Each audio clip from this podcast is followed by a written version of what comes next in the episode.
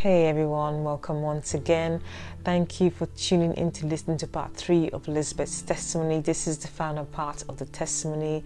If you haven't listened to any part at all, I would say go and listen to part 1, and I hope you're being blessed by this. So let's listen to Elizabeth talk to us about Workers Aflame and how it can be useful to our organization. Thank you. So after 3 years working for Transform Work UK, it was time for me to kind of launch out on my own. And so I said, okay, Workers Aflame, we're going to, make it, just take it to the next level. So the pandemic happened, and I felt the Lord say, go online and talk to people. What you did traveling around the country, do it online. Have online sessions. Invite people to come, workers to come, and talk to them about what you did or what God wants to do in the workplace, really. And so that's how Workers Aflame online session started. We started in 2019 is the first one we did. We did some with Kensling Temple. Pastor Colin Dye asked us to do some. We did some with Rebuild Lounge, Lola Aribabu. She does Reveal Lounge. We did some with her.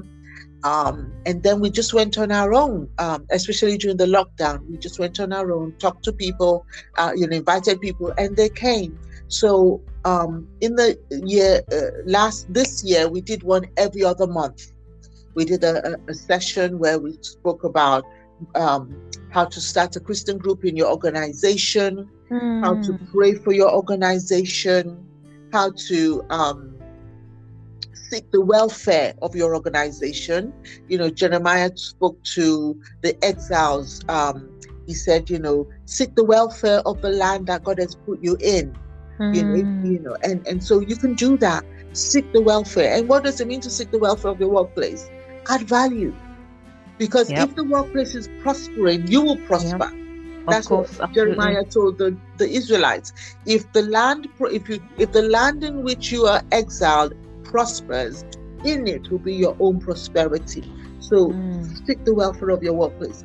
We did multi-faith, how to engage with other faiths, because that's what the gospel is. It's for everybody. Talked about multi-faith. We did so many every other weekend. I had different speakers come to speak. I did some, and sometimes we have different speakers come as well. But even though our organization is called Workers Aflame, the tagline is finding purpose in work. That is really my passion, is helping people find purpose in work. Because if you don't have purpose in work, you will be frustrated, you will be unfulfilled, and you will be a failure. You'll feel like a failure. But if you have purpose in your work, if you are able to find purpose in your work, you will be focused, you will be fulfilled, and you will be fruitful and effective.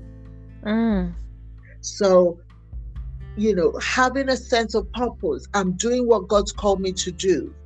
It might not be the ideal situation, but God, seek the wisdom of God, and He will give you the strategy so that it works for you.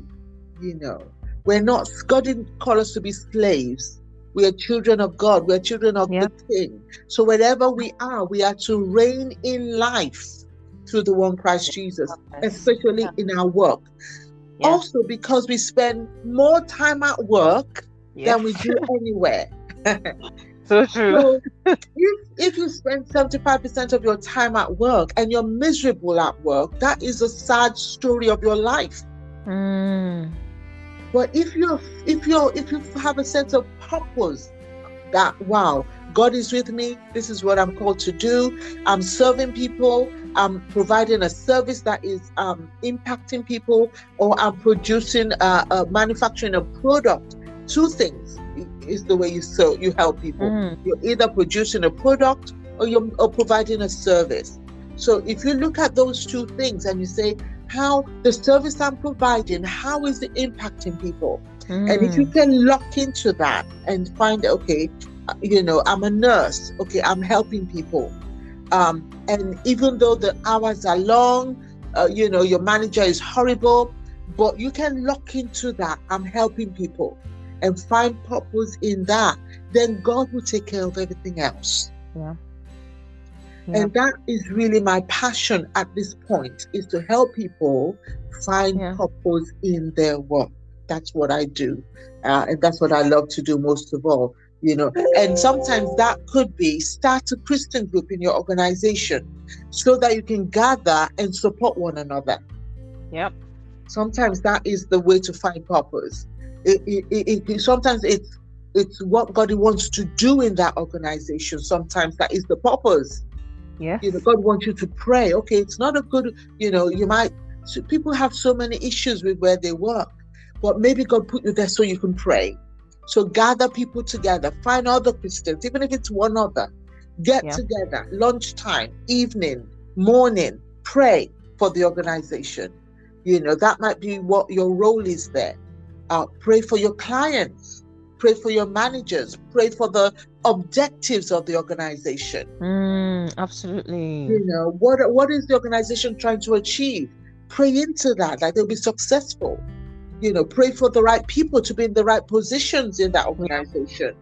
You know, there's so much that we can do as Christians to be salt and light. What does it look like? What does that look like for you in your organization, to be salt and light?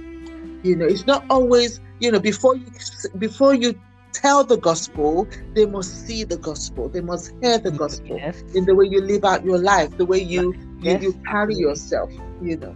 Absolutely. So we can do, as believers, if we truly believe that we have the answer to every problem, if we truly believe that, then we can make a difference wherever we find ourselves.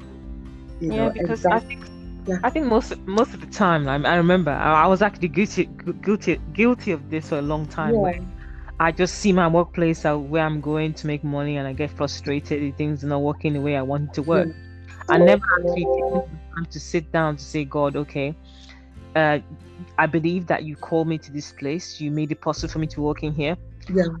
What do you want me to do? What is your desire for me to do in this place? Because if we give everything to God and say, I'm placing it in your hands, direct me, lead me, you know, he'll take control of everything. When your desire is God's desire, everything just kind of falls into place. God orders everything. God gives you favor. And it took me a while to actually learn that, you know, this is having work and saying, oh, I'm just doing this so I can make some money and pay my bills. Sometimes it doesn't work. The Christian fulfillment comes from knowing what God wants you to do in that place, and you are doing it, and God orders your steps, and everything is fruitful. So, well, I think fruitful, you know what I mean? Like everything's working as it should. Yeah. So, so it's very, and I think it's very interesting what you do as well, actually, because, you know, when we get, like, if you're probably, sometimes you go to workplace and you think, I'm the only Christian there. Yeah. How am I coping in this kind of environment? Like, it's hard. Yeah. And I like the fact that you actually speak to people about how to deal with that as well. I don't know if you do, but I'm guessing that you do. That speaks, that address that as well. Because I was working in a company where I thought I was the only Christian there, but the other Christians were being very quiet. They were hiding their Christianity. I had one girl, and I kept praying about it. I said, God, I need to find somebody else as a Christian, because I feel challenged being by myself here as a Christian. And God did it. And there was one day I was by the printer, and this girl came to print something, and she introduced herself. She said, I'm Caroline. Oh, by the way, I'm a Christian." I was like, wow. God, this is fantastic. This is what I wanted to hear. And we kind of started talking, walking together, and people about Christ, and just living as Christians in your workplace. So that was actually amazing. Yes. So, I don't know where I'm going with that. But I just thought I'll bring that in because it's true. Yeah, because you do need. You know, we're always better together. Yes. Stronger together. So when you feel, I always think you find there is another Christian. Find ways to make yourself known. What did you do on a Sunday? That's always a good one. Yeah. Okay, I went to the football. Okay, that's fine, you're not a Christian. You know, by the time you ask 5 people, one person will say, oh, I went to church. And then like, that's how you find. Yeah. You know, that's how you find, oh, what church did you go to? I go to church as well. And then the conversation starts, you know, and then you know, you can take it from there, you know, whether it's just to meet over coffee once in a while, encourage one another, or maybe, you know, pray for one another, go online and do a Zoom meeting together and pray. You know, there's so many things that you can do. But as I, like you said, Julie, you're always better in the workplace when you're with other believers. Yeah. Yeah. So my story has been that anyway. All through my journey, you know, I've, you know, connected with believers one way or the other. You know, people always know I'm, you know, it's just, it's safer. Thank you so much for making time to come to your journey, your testimony, because listening to you talk, as I just made me feel like, oh my God, she has so much experience, she's done so much, and just seeing how you. Your life, actually, you talking about what you've done and have you done and the work of God in your life, it just made me see how every step of the way you seeking God, giving you direction, leading you, giving you favor, and just doing so much in people's lives. And I know that sometimes, I know for a fact that sometimes we do something and we don't think we've done anything, but you will know this side from heaven, the amazing things that you've done. People that have come to know Christ, people that their work experiences have changed, and it's so amazing to hear these stories, because some people may be out there and they feel that they cannot do anything, or in their workplace they're actually afraid. But to hear that, you know, you just have to trust God. He's giving you a vision, you pray about it, you take those necessary steps, and God will lead you, and He's for you and He's with you. You know, for me, that's what I'm taking from this, that He's for you and He will lead you, and He will make a way where there is no way. He will make a way. You know, He's the great orchestrator, and He does things. He does things to the glory of His name. So for me, I just think there's so much to learn from your journey and from your experiences. And you know, I know what I'm calling funny, but when we said that when you left, you left eating. I think it's eating cancer. You left. Yes. Yeah. Yeah. You took on that other position there, and I was like, oh my God, see how God was preparing you for something even bigger. Yeah. And then you thought healing, and then they said nationally you had to travel so many places. I was like, oh my God, that's amazing, because you know God takes you step by step, right? So He gives you something small. How you manage that to determine what He gives you next. If you don't manage that properly, you're probably not going to go to the next level. But if you manage that properly, you're going to be elevated. So I was just like, wow, that's quite interesting, because you finished that and then you moved on to another company and you were told to start something else. And right now you're working for I know you're working for a radio station. I don't want to call it the name of the station, because unless you want to. That's why. It's so a TV station, not a radio station. It's a TV station. Oh, sorry, TV station. Oh, yeah, of course, a TV station. I remember there's a TV station. So you work for a TV station as well, and you're doing so much, and you're involved in Katie as well. And so it's not over, right? There's still so much that God has planned for you, and you're still doing it by the grace of God. So I'm just like, your life is an example for many of us. You're not that old though, so don't get me wrong, I'm just saying your life is I'm not trying to say that old. No, you're not that old, but I'm just saying that there's so much to learn from you, and I just hope that the listeners are listening carefully to this and taking on and being encouraged and inspired to do something with the vision, you know, to believe that God is with them and God will guide them through every single step of the way. I just want to ask you, is there something else you'd like to share with us before I end the interview? I share with people, especially the next generation, or they need to hear something. I think I would love to end with the purpose of work. You know, since that is my passion. You know, let me just give you a little taster. You know, if you want to hear more, you'll have to come to my next online session, which is to be in February. Saturday, the 4th of February, we're going to do another one. But the purpose of work, you know, especially for the young people who are going into work these days. The purpose of work, like Julie said, is not just to have your needs met, but that is one of the purposes. But the main purpose is, number one, to express your gifts and talents. You know, I call them your shape. God has shaped you for a purpose. He's shaped you for a place, for a role. Absolutely. He shaped you to do a certain work for him. Ephesians 2:10. We are God's workmanship, created in Christ Jesus to do good works, which he prepared beforehand that we should do them. So God shapes you for a good work that you are meant to do. So what does it look like to be shaped? Your shape is your spiritual gifts, your heart and your passion, your abilities and your skills, your personality and your experiences, whether that's good or bad. So that's S-H-A-P-E. You are shaped. You have spiritual gifts. You have a heart and a passion. You have abilities and skills. You have a personality and you have experiences. You're shaped for a work.